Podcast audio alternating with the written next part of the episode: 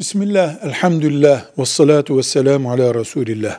Allah'ın Peygamberimiz Muhammed sallallahu aleyhi ve selleme gönderdiği, Kur'an olarak okuduğumuz, mesela elhamdülillahi rabbil alemin errahmanirrahim diye okuduğumuz ayetlerin tamamına, Allah'ın kitabına Kur'an denir. Bunun aslı Levh-i Mahfuz denen yerdedir.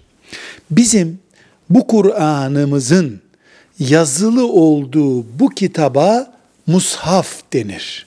Bunun adı mushaftır. Mushaf, Kur'an'ın yazıldığı kitabın, yani kağıda yazılmış şeklinin adıdır. Dolayısıyla bana Kur'an'ı ver dediğim zaman aslında verecek bir şey yok. Kur'an Allah-u Teala'nın sözlerinin adıdır. Bana Kur'an'ı ver derken biz mushafı ver diyoruz. Çünkü mushaf şu kitaplaşmış, kağıda yazılmış şeklidir.